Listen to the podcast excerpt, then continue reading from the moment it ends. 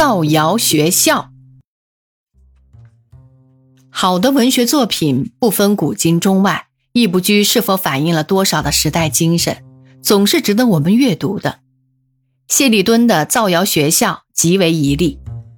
谢里敦是英国的戏剧作家，生于1751年，卒于1816年，原籍爱尔兰。英国有许多喜剧作家都是爱尔兰人。爱尔兰人好像是有俊俏幽默的民族性，特别宜于刻画喜剧中的人物。《造谣学校》是他的代表作，布局之紧凑，对话之幽默俏皮雅洁，以及主题之严肃，均无懈可击。上承复辟时代喜剧的特殊作风，下开近代喜剧如萧伯纳作品的一派作风。全属于世态喜剧的一个典型。造谣学校主要布局是写两个性格不同的弟兄，弟弟查尔斯是一个挥霍成性的浪荡子，但是宅心忠厚，秉性善良；哥哥是表面上循规蹈矩，满口仁义道德的文质彬彬的君子，实则为贪婪伪善的小人。经过几度测验，终于露出了本来面目。显示了无所逃遁的真形，其间高潮迭起，趣味横生，舞台的效果甚大。像这样的布局在戏剧中并不稀罕，但是背景的穿插布置颇具匠心，所以能引人入胜。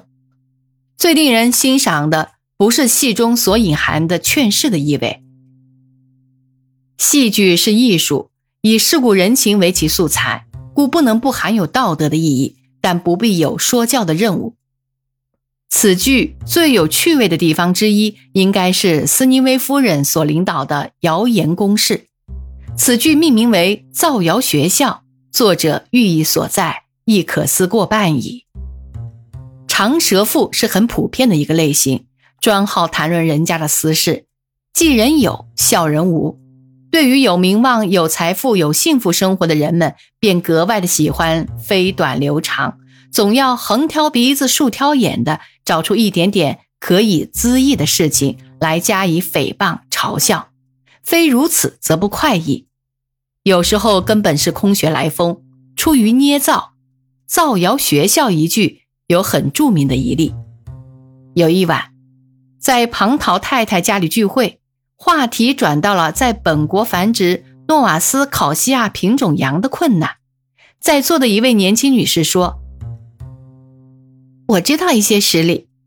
莉迪夏·派博尔小姐乃是我的亲表姐，她养了一只诺瓦斯考西亚羊，给她生了一对双胞胎。”什么？丹迪塞老太婆大叫起来：“派博尔小姐生了一对双胞胎！”这一错误使在座的人哄堂大笑。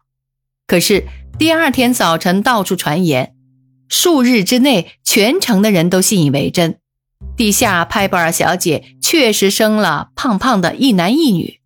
不到一星期，有人能指出父亲是谁，两个婴儿寄在哪个农家养育。谣言是这样的：有人捏造，有人传播。传播的时候添油加醋，说的活龙活现，听的人不由得不信。说派布尔小姐生了双胞胎，这还不够耸动，一定要说明其细节，才能取信于人。所以双胞胎是一男一女，生身父是谁，寄养在什么地方，都要一一说得历历如绘。不如此，则不易取信于人。这是造谣艺术基本原则之一。再如，一个女人的年龄永远是一项最好的谈论资料。如果一个女人驻颜有术，则不知有多少人千方百计的要揭发她的真实年龄，种种考据的方法都用得上。不把一位风姿绰约的女人描写成为一个半老徐娘，则不快意。如果一个女人慷慨豪迈，则必有人附会一些捕风捉影的流言，用一些。蓝言套语暗示她的过去生活的糜烂。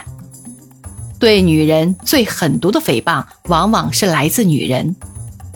造谣学校里的几位夫人太太是此道的高手，捏造谣言的其心可诛，传播谣言的其行亦同样的可比。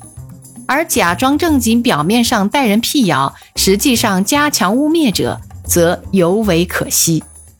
例如，造谣学校中的坎德尔夫人即是。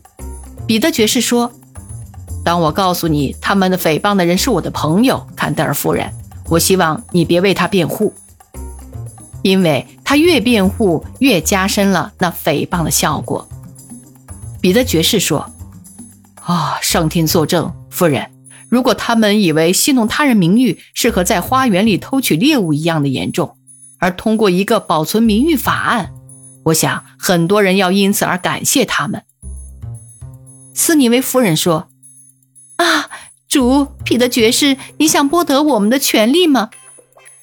彼得爵士说：“是的，夫人，以后不准任何人糟蹋人的名誉，除了有资格的老处女和失望的寡妇。”这是讽刺，遏制谣言不能寄望于立法。